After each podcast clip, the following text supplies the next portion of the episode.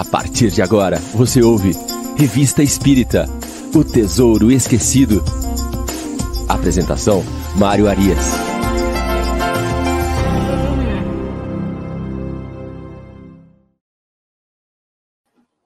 Olá, amigo ouvinte da Rádio Idefran. Estamos de volta com o programa Revista Espírita O Tesouro Esquecido. Hoje é sábado, dia 19 de junho de 2021.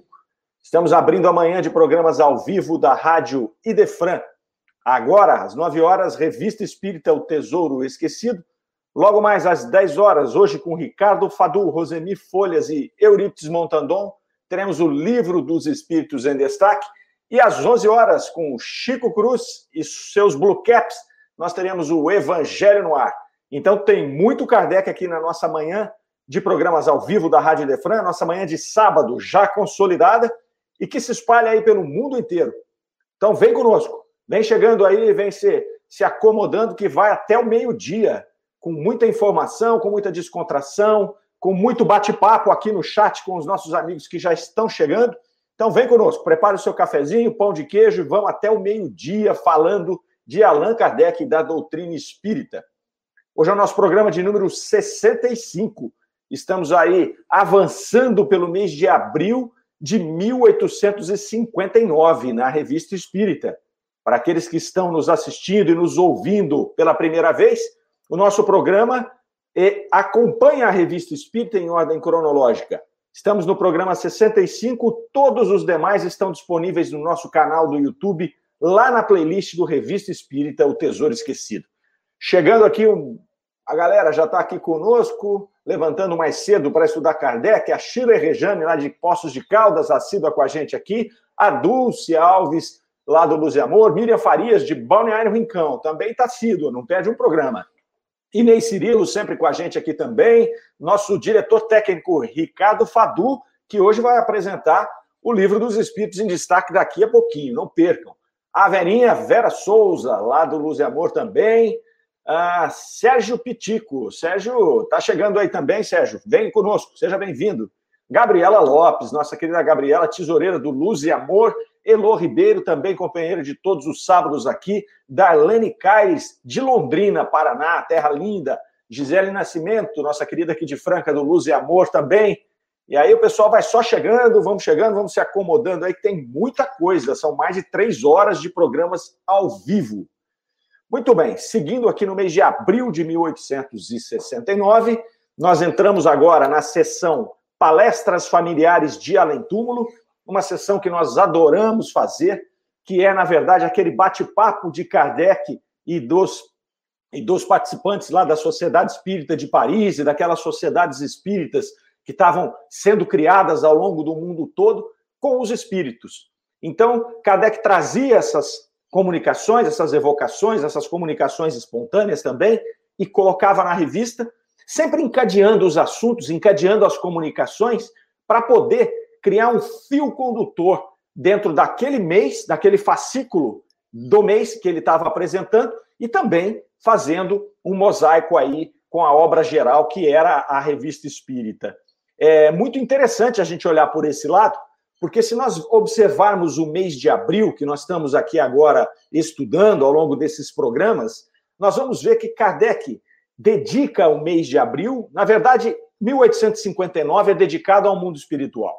Ele é dedicado a demonstrar, a estampar o mundo espiritual na sua realidade para todos aqueles que estavam se aproximando da doutrina espírita. 59, dois anos depois de O Livro dos Espíritos. Então o negócio estava nascendo ali, estava borbulhando a doutrina espírita. Então Kardec resolve mostrar. E ele começa, abril de 59, com um artigo fantástico que nós já tratamos, chamado Quadro da Vida Espírita. Ali ele vai dar uma síntese da doutrina espírita, dos conhecimentos adquiridos até aquele momento, e vai mostrar como era a vida, como eram os afazeres dos espíritos no plano espiritual. De que era composto esse plano? Né? Quais eram os seus habitantes? Como eles viviam? Como eles se comunicavam conosco? Então, ele faz um artigo fantástico que abre o mês de abril. Depois ele vai engrossar um pouco o caldo, falar das fraudes espíritas Então ele fala que, não obstante a beleza daquele plano que ali se apresentava, você tinha um ser humano envolvido por aqui. Né? E também os espíritos nada mais eram que os espíritos dos seres humanos. Então você estava exposto à possibilidade de fraudes dos dois lados. Então Kardec chama a atenção para a necessidade de nós observarmos cada comunicação, cada relacionamento com os espíritos que nós vamos começar a empreender. Para isso nós temos a escala espírita, que vai classificar os espíritos e suas características. Então vai se formando aí a, na verdade, a doutrina espírita como uma doutrina, uma ciência e uma grande filosofia.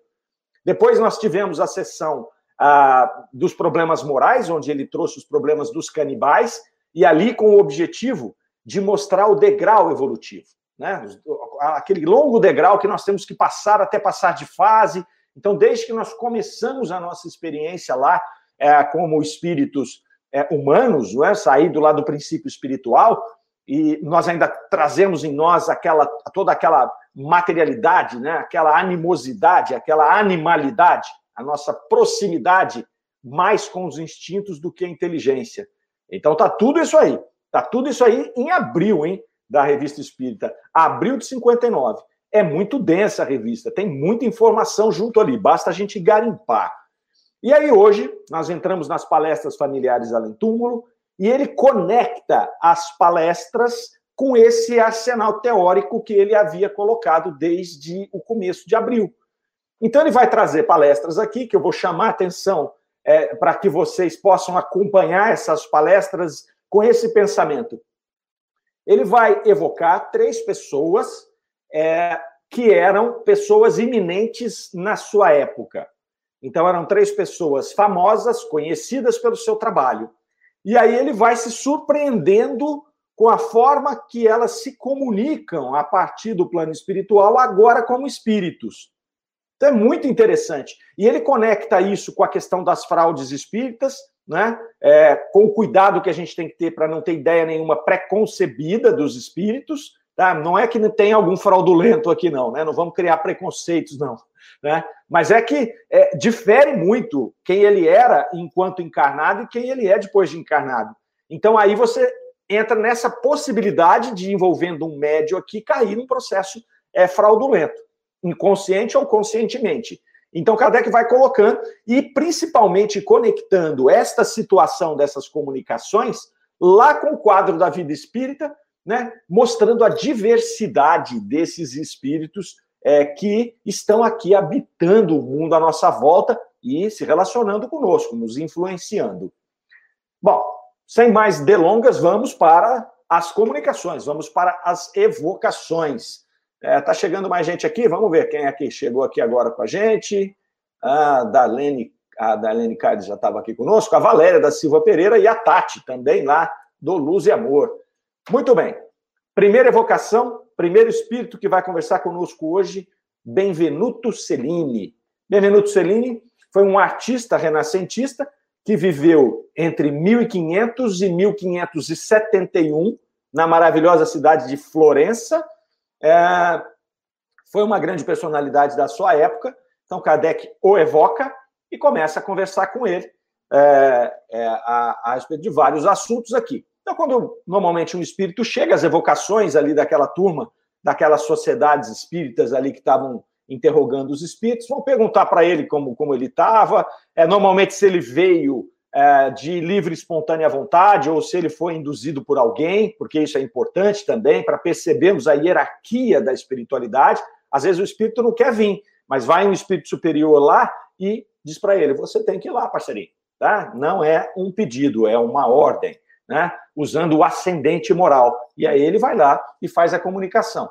Não é o caso aqui do Celine. Celine veio espontaneamente, e aí Kardec pergunta se ele se lembrava da encarnação, porque eles estavam falando lá 300 anos quase depois da, da, da do desencarne de Celine. E é, atualmente perguntam como era a situação dele como espírito naquele momento, e ele diz que já viveu em vários outros mundos nesses 300 anos, né? E ele ocupava hoje uma posição tranquila lá, que não é o topo dos espíritos, ou seja, ele não tinha evoluído para um espírito superior, mas ele estava satisfeito com o ritmo de evolução que ele tinha é, é, feito essa empreitada. Uh, faz mais algumas perguntas aqui com relação a essa situação, se já encanou na Terra, se não.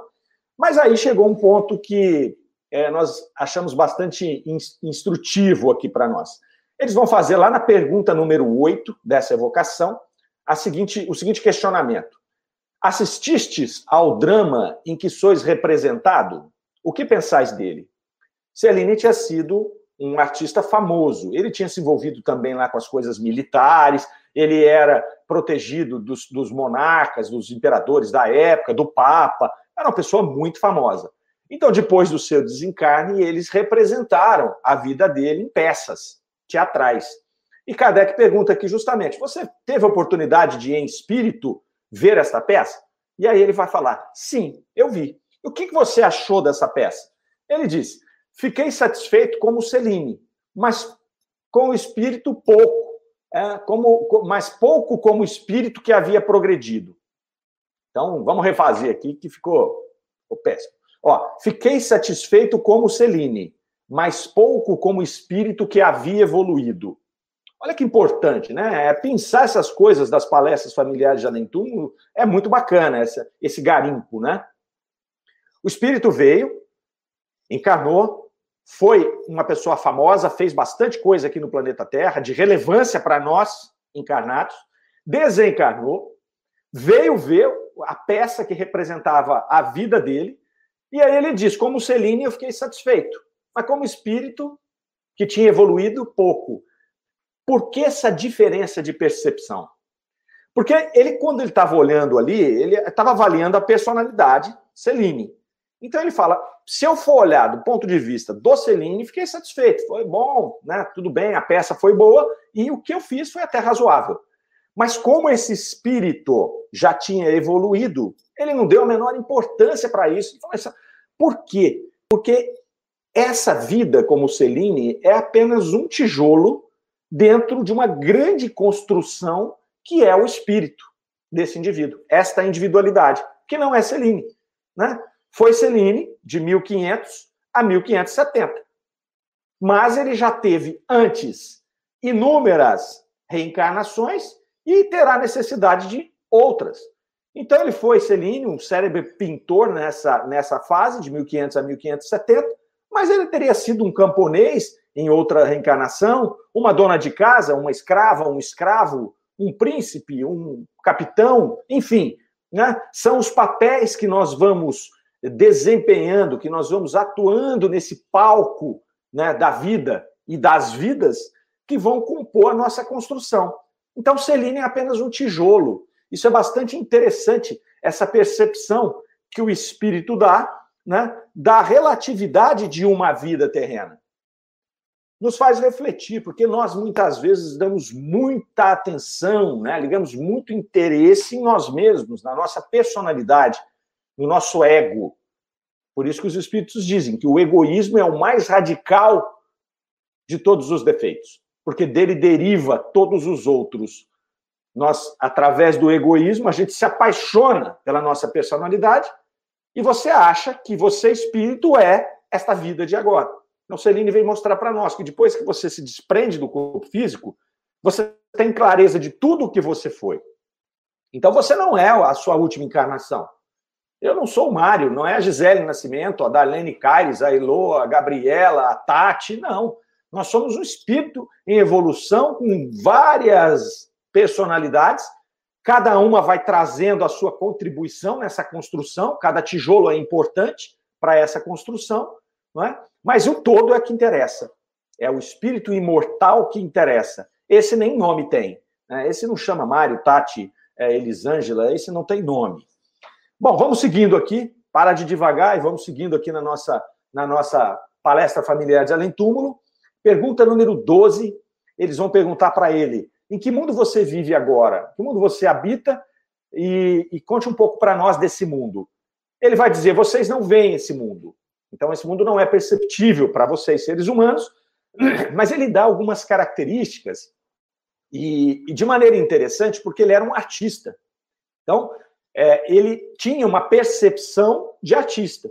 Então, ele vai falar da sutileza desse mundo, ele vai falar da beleza das cores, ele vai falar da harmonia que existe nesse mundo. Então, é um mundo mais evoluído que o planeta Terra, e ele traz essa percepção de mais harmonia, de mais beleza, de mais perfeição.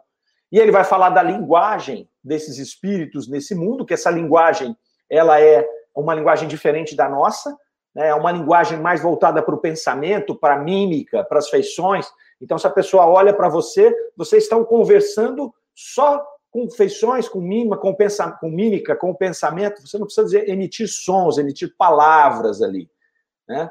Ele diz que é, é mais leve porque eles não têm nada a desejar para o corpo físico, então ele já demonstra que o corpo físico deles era menos dependente da matéria do que o nosso, né? Porque muito da nossa vida é consumida simplesmente para gerar situações, necessidades do nosso corpo físico, né? Desde a alimentação, as vestes, a habitação que você precisa, né? A gente soma isso com o ego, né? Que a gente através do ego que deriva todas as outras as nossas outras necessidades e, as nossas outras paixões, vamos dizer assim, você vai ter ali a cobiça, né, que vai fazer você trabalhar às vezes para ganhar dinheiro e esquecer do mais importante que é o espírito. Aqui nesse mundo, né, ele já vai dizer para nós que isso não tem importância nenhuma lá, não temos nada a desejar para o nosso bem-estar físico, porque as necessidades pouco numerosas a que estamos sujeitos logo são satisfeitas. Então, à medida que nós vamos evoluindo na nossa caminhada, menos necessidades materiais, menos necessidades físicas nós vamos tendo, e aí nós vamos nos dedicar mais às questões intelectuais, às questões morais, que são realmente as que determinam a nossa evolução espiritual. Então, os espíritos vão descortinando esse mundo aqui. E aí chega num ponto bacana dessa conversa, né, dessa, dessa entrevista com esse espírito, porque é, eles colocam ali o seguinte: ó, em vossas memórias contais uma cena de feitiçaria e de endemoniamento que teria se passado no Coliseu em Roma e na qual teríeis tomado parte. Recordai-vos. O Espírito, o Espírito fala, ó, sem muita clareza. Se fizermos uma leitura, você vai. Você acha que você recorda do que aconteceu? Ele falou, não, vamos fazer aí que eu vou tentar. E aí ele começa a fazer a descrição desse ritual satânico que teria acontecido com um sacerdote, com o Benvenuto, e com uma amante, é, com uma, uma, uma moça que ele queria ter relacionamento. E aí ele passa ali duas, três páginas detalhando este ritual. Ele vai dizer o que aconteceu lá no Coliseu, que eles chegaram lá à noite, que eles fizeram todo um ritual, que evocaram o demônio, que fizeram isso. Então, cada detalhe aqui, uma pancada de coisa. Terminou o detalhamento dessa história longa, que está lá nas memórias do encarnado Benvenuti. E aí Kardec vai perguntar para ele: poderias dizer-nos o que existe de verídico nesta cena? Observemos a resposta. O necromante era um charlatão, eu era um romancista e Angélica era minha amante. Então, olha que frustrante a resposta. Olha que frustrante. Então, Kardec faz toda uma preparação, né, porque ele estava interessado ali é, em descortinar o que aconteceu no Coliseu. Houve ali um ritual demoníaco, que havia sido relatado nas memórias do pintor, do artista, e ele queria detalhes. O que aconteceu? Quem era esse demônio que vocês evocaram? Como é que ele fez os laços para que os dois amantes ficassem juntos? O que, que aconteceu? E o espírito fala: Não, meu amigo, eu era um romancista, esse cara era um puta de um charlatão, e ela era minha amante já. Escreveu isso aqui porque ele era um romancista. Então, é, isso aqui conecta com as anteriores que nós falamos. Isso aqui conecta lá com a fraude espírita, não é? Porque o cuidado, se o médium, se o médium não for bem intencionado, ele corre um risco enorme de não dar uma resposta dessa, direta. Porque ela foi toda preparada, ela tinha toda todo um componente de magia, né, de sobrenatural. Era uma coisa que daria para escrever quatro folhas aqui, tentando justificar o que aconteceu, né, criando uma outra história. Né? Então, se o espírito, se o espírito não é bem intencionado, ele poderia criar aqui uma outra história, posto que ele foi romancista. Ele poderia contar uma outra história e enganar todo mundo. E aí, nesse momento aqui, as pessoas que estavam ali de boa fé podiam pegar essa história, conectar com aquela e falar: olha aqui, ó, isso aqui é uma realidade do mundo espírita. E, na verdade, era um sistema, era um conto, era uma, era uma, uma história qualquer, uma crônica que ele teria criado na hora. Isso pode acontecer com o médium também. Por isso que Kardec chamou a atenção anteriormente das fraudes. O médium pode estar lá, né? Talvez numa pompa de olho, tanto que eu sou importante, porque eu sou médium, e aí o espírito vem dar uma resposta dessa. Ah, cara, você não tem importância nenhuma, não. Eu era, ele era um charlatão, eu romancista e ela minha amante. Eu só criei essa história. E quando às vezes, se o médium pode ouvir isso, ele pode, na sua humanidade, né, na sua vaidade, falar, pô, eu estava esperando tanto essa parte aqui, né, que ia surgir uma comunicação maravilhosa. Ele pode até inconscientemente ou conscientemente criar essa comunicação. Então, por isso que Kardec vem colocando essas coisas. Porque eu fiquei pensando a primeira vez que eu li isso, por que Kardec perdeu tanto tempo escrevendo duas folhas e meia desse conto sendo que o espírito respondeu que não tem importância nenhuma, que era só um conto tirado da cabeça dele, né? Por que Kardec coloca isso na revista espírita? Kardec não gastava tinta. Escrever e editar livro naquele tempo era caro demais. Então, por que, que ele coloca? Para trazer para nós esses ensinamentos por trás do que aconteceu. Dizendo, olha, estão vendo? O espírito, como ele é bem, quando ele é bem intencionado, ele fala a real, ele não está aqui para ficar fazendo pompa, não tem tempo para isso vamos dizer assim, a ligação é cara, né? Então, você vai fazer a ligação de um espírito com um médium é como se você estivesse fazendo um interurbano é, é, internacional. É caro, essa hora é cara, esse minuto é caro. Então, os espíritos bem intencionados não gastam tempo. É tipo assim, ó, tá bom, você falou tudo essa história, esquece isso aí, que é só um romance, vamos pro próximo. Então, é, você tem que ter esta predisposição para entender a realidade e descartar aquilo que lhe interessa. Kardec já logo descarta isso aqui e passa para frente. Ele passa para a próxima, para a próxima pergunta ali para ele, e vai falar ali depois da, da vida militar dele, né? E, e, e, o, que ele, o que ele fez ali, como ele tinha aquela vocação, eles vão perguntar para ele, porque ele também atuou na área militar, e aí isso interessa, porque fala, poxa, você era um artista, você tinha uma vocação é, lá para pintura, escultura, como é que você virou um general? Como é que você foi lá defender um castelo na época?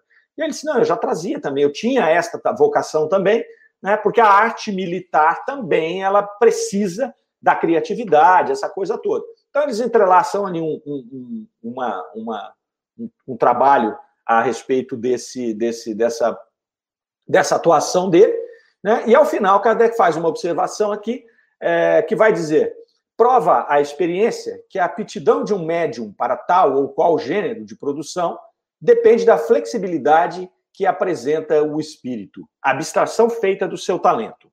Por que, que ele faz essa observação aqui com relação ao tipo de médium, com o, o, o tipo de produção desse médium? Porque em certa altura desse diálogo, ele pede para o Celine, é, pergunta para o Celine se ele podia usar o médium que ele estava se comunicando para fazer pinturas ou desenhos, assim como aconteceu com o Vitorien Sardot, naqueles desenhos de Júpiter, que nós já comentamos aqui no programa. E o espírito diz que sim, que poderia, mas que ele preferiria alguém que já tivesse uma iniciação nas artes. E por que isso? Porque ele vai explicar que existe, Kardec vai explicar aqui que existe uma facilidade ou uma dificuldade mecânica no processo. Que tem espírito que está disposto a romper essa dificuldade.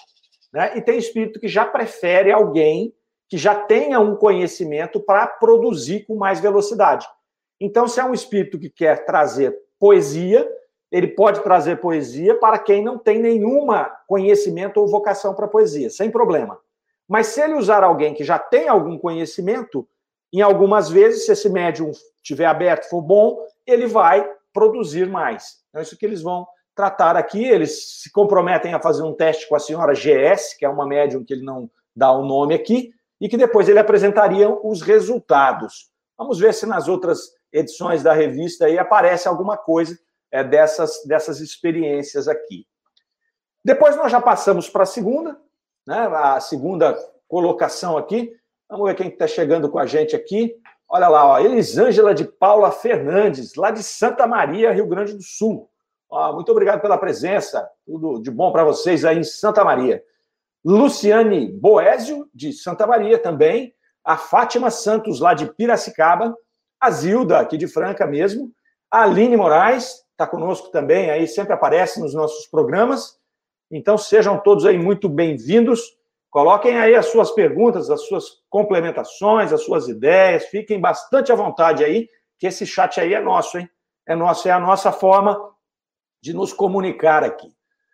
A próxima evocação feita e trazida aqui na Revista Espírita vai tratar de Girard de Codenberg.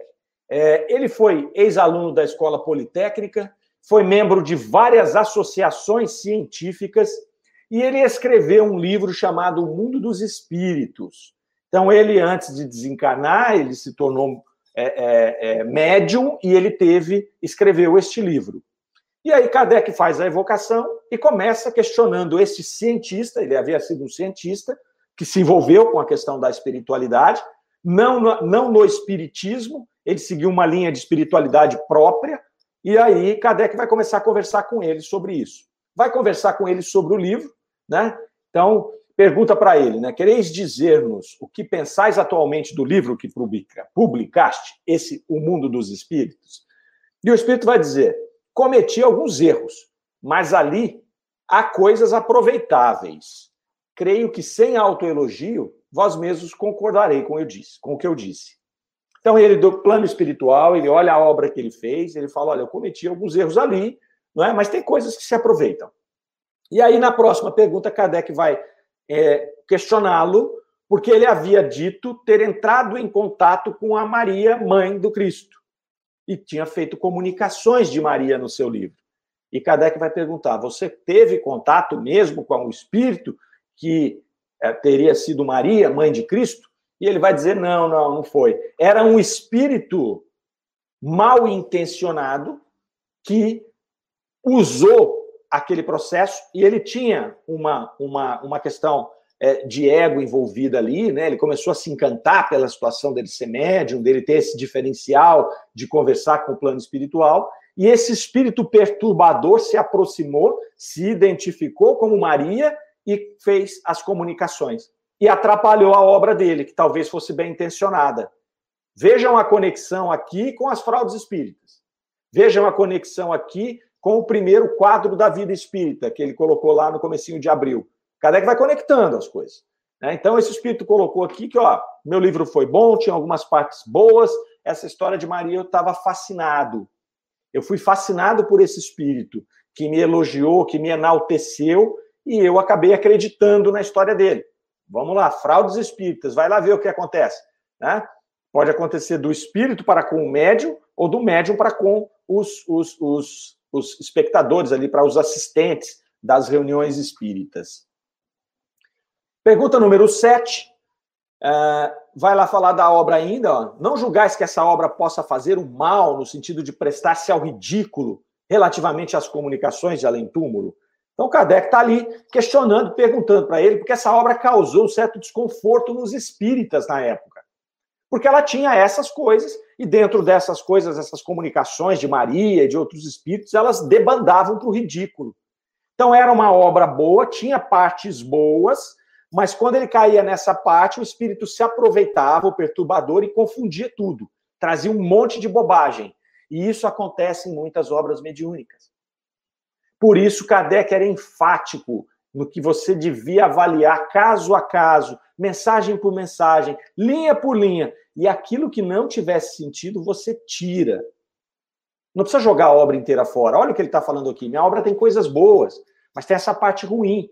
E aí Kardec está ali cobrando dele, tá, amigo? Mas, né? É meio que assim, devia ter feito uma análise melhor. Mas, na verdade, ele estava lá, ele estava lá gostando, né? Porque o espírito estava amaciando o ego dele ali. Olha como você é bom, olha como você é evoluído, olha como, né? né? Aquela coisa toda que todo mundo gosta, né? Todo mundo gosta quando você é elogiado e tudo mais. É o primeiro passo para a gente cair, porque você perde o bom senso, você perde o senso crítico. Né? Você, quando começa a ser só elogiado, você se acha melhor do que você é, e aí é o primeiro passo para você escorregar e cair. Ele vai perguntar aqui se ele era mais feliz agora quando, quando era vivo.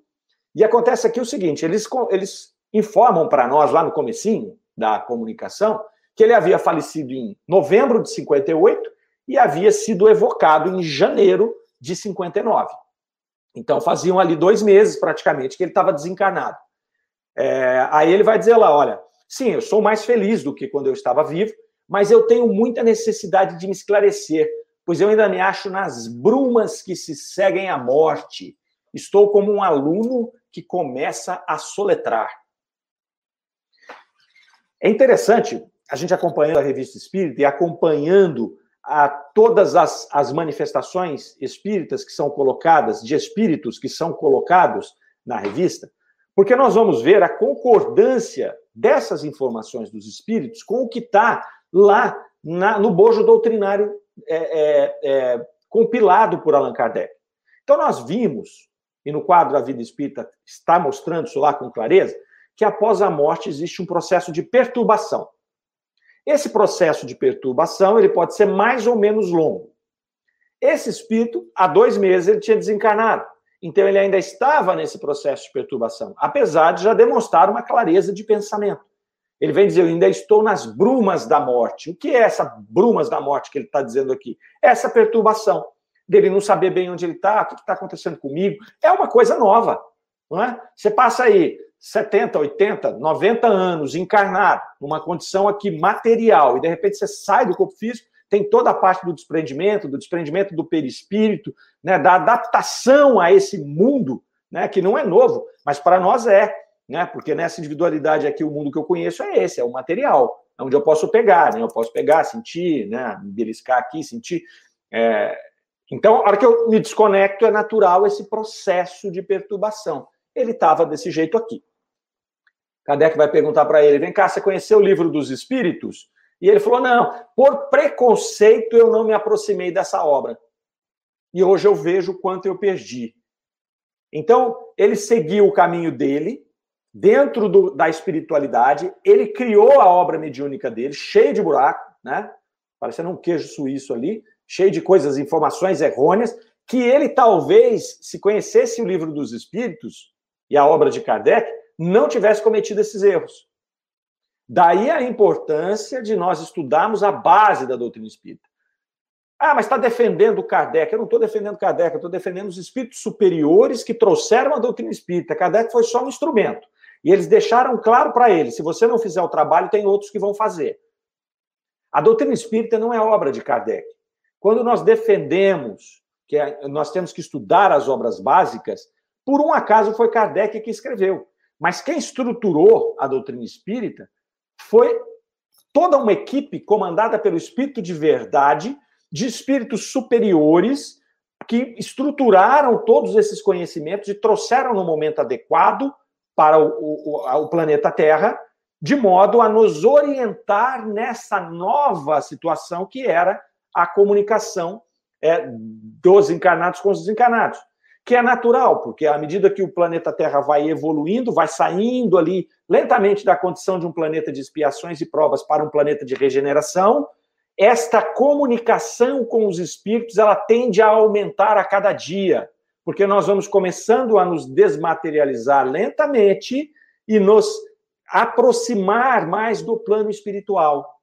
Nós já vimos em, em descrições aqui dos planetas mais avançados que os encarnados nesses planetas têm muito contato com o plano espiritual e têm menos contato com a matéria, menos necessidades físicas. Estão mais longe do instinto animal e mais perto da angelitude, né? vamos usar essa, essa forma. Né? Mais, mais perto de espíritos puros, mais perto de espíritos elevados, superiores. Então você tem mais facilidade para se comunicar com os desencarnados. Então, este é o cuidado. E aí, os espíritos superiores trazem para nós toda a base da doutrina. Não dá para você pegar isso aí e falar, ah, não vou, eu vou partir fora, de Kardec. Eu vou partir aqui desde 1930, aqui no Brasil, para frente, que aí eu estudo Espiritismo. Não, muito cuidado. Muito cuidado, porque vai acontecer isso aqui. Você vai pegar uma obra que tem uma obra que é boa, mas que tem pontos que você tem que tirar dela, porque esses pontos foram pontos que tiveram ruídos, e você não faz. E ao não fazer, você deturpa, inclusive você, quando passa isso para outros, você deturpa a doutrina espírita. Por isso, moçada, eu vou morrer falando. Nós temos que estudar Kardec, temos que estudar a base da doutrina espírita, para depois poder pegar as outras obras e aproveitar o que é de bom delas. Tem muita coisa boa, mas tem muita coisa que nós precisamos separar dessas obras aqui. Ah, vamos lá, quem está colocando aqui para nós? Vamos voltar aqui para o nosso chat. A Sheila Rejane, olha lá, Mário, isso demonstra que alguns médios podem ter interpretado mal as comunicações dos espíritos. Todo dia acontece isso, Rejane. Todo dia, médios estão passíveis de interpretar mal as comunicações, porque nós somos humanos. O processo mediúnico é muito delicado, muito difícil. Então, existem ruídos às vezes o espírito quer passar alguma coisa para a gente, a gente não tem condição de entender o que ele está falando, e às vezes você cria uma coisa que vai misturar conhecimentos seus com aquilo que o espírito está passando. Por isso que nós temos que avaliar detalhadamente cada uma das comunicações, cada um dos livros que a gente pega e compará-los com a base da doutrina espírita, para saber se tem coerência. Né? Nós não estamos dizendo que tudo que está fora aqui tem que ser jogado fora, não. Mas tem coerência. Pode ser uma, um conhecimento novo, mas ele se encaixa nessa estrutura. Né? A doutrina espírita é como se fosse a fundação de um prédio. Né? A doutrina espírita, o trabalho de Kardec, as suas 23 obras, são a, a, é a fundação de um prédio. Nós vamos construir o prédio daqui para cima com base nessa fundação. Não adianta eu colocar um pilar aqui e fazer uma parede longe do pilar, ela vai cair. Né? Então, nós temos que usar esses pilares, essa fundação, para construir o edifício que vai trazer novos conhecimentos referentes ao mundo dos espíritos. É super importante isso aqui, tá certo? Uh, vamos voltar aqui. Aí Kardec vai falar ali agora, continua falando do livro, né? E depois ele vai nos mostrar ali que o, esse, esse livro, como outros, ele tem coisas boas e coisas ruins e que a gente tem que fazer uma análise para não entrar em constrangimento e para não detupar aquilo que já foi feito. Então, toda a base desta comunicação foi centrar-se nessas informações erradas que esse espírito colocou nesta obra que foi uh, uma obra paralela à doutrina espírita. Depois nós vamos para a terceira personalidade que Kardec evoca, é, chama-se Poitevin, o aeronauta. É, esta personalidade aqui, ele tinha sido um grande piloto de balões naquela época, né? Então, é, estavam ali, a aeronáutica estava começando a se desenvolver, muitos estudos, né? Estava pronto ali aquele processo para depois a chegada do avião, né, que viria ali com o Santos Dumont e os irmãos Wright. Se eu fosse americano, eu ia falar os irmãos Wright e Santos Dumont, mas eu ainda vou defender o nosso querido é, pai da aviação aqui, por ufanismo mesmo. Né? Então, estava pronto quando o Santos Dumont conseguiu levantar voo com 14 bis e, e, logo depois os irmãos Wright também o fizeram. Né? Então, este Poitevin, ele era um aeronauta que fazia, ele era muito, era um perito, então ele, ele, ele fazia muitas acrobacias ali com os seus, com os seus balões e ele auxiliou no processo de evolução da, da aeronáutica. E aí eles o convidam para poder trazer essas informações. E, novamente, a expectativa de Kardec, eh, segundo eh, essa evocação, antes dessa evocação, era trazer conhecimentos que fossem úteis à aeronáutica. Então, olha o pensamento, como é simples. Ele pensa assim: bom, esse espírito ele foi um grande piloto. Ele conhecia muito da aeronáutica. Ele, encarnado, ele, ele, ele trouxe muitas informações importantes e muitos testes importantes que fizeram evoluir essa ciência humana. Uma vez desencarnado, com mais clareza de pensamento, como espírito agora, ele provavelmente vai trazer informações novas que vão auxiliar e acelerar o processo de evolução desta ciência humana. Evoca, então, o Poitevin e começa a conversar com ele. Falando ali da vida, se ele tem é, saudade da vida material, ele vai dizer que não. E ele vai perguntar lá, ó, você vê agora a ciência aeronáutica de um ponto de vista diverso do que tinha visto? A resposta: Não, eu havia como vejo agora, pois havia bem, via muitos aperfeiçoamentos a introduzir, mas não podia fazê-los por falta de conhecimento. Esperai que virão homens que hão de dar a importância que ela merece e que merecerá um dia. Então, de cara aqui, ele já fala que ele não tinha muito a acrescentar. Eu não tenho nada a acrescentar a essa questão.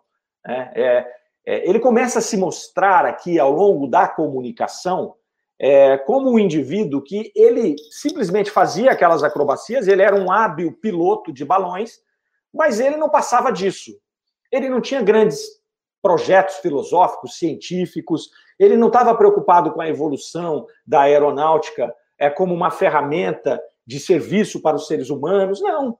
Ele é aquele que viveu a vida dele, né? ele curtiu aquele momento que ele estava vivendo, ele tinha uma vocação para ser piloto, e ele exerceu essa vocação. Ele não passou disso.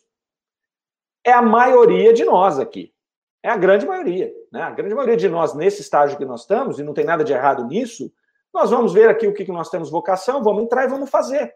Né? Não temos grandes aspirações. Aí, de vez em quando, vem um espírito, normalmente até em missão, é, ou até um espírito que já está aqui num passo mais rápido de evolução, e cria grandes coisas e dedica-se a, a, a, ao ensino, à pesquisa, né? E aí esse distou um pouquinho. Mas a grande massa de nós mesmos, né, e aqui nós estamos falando há quase 160 anos atrás, é, a maioria vive a vida.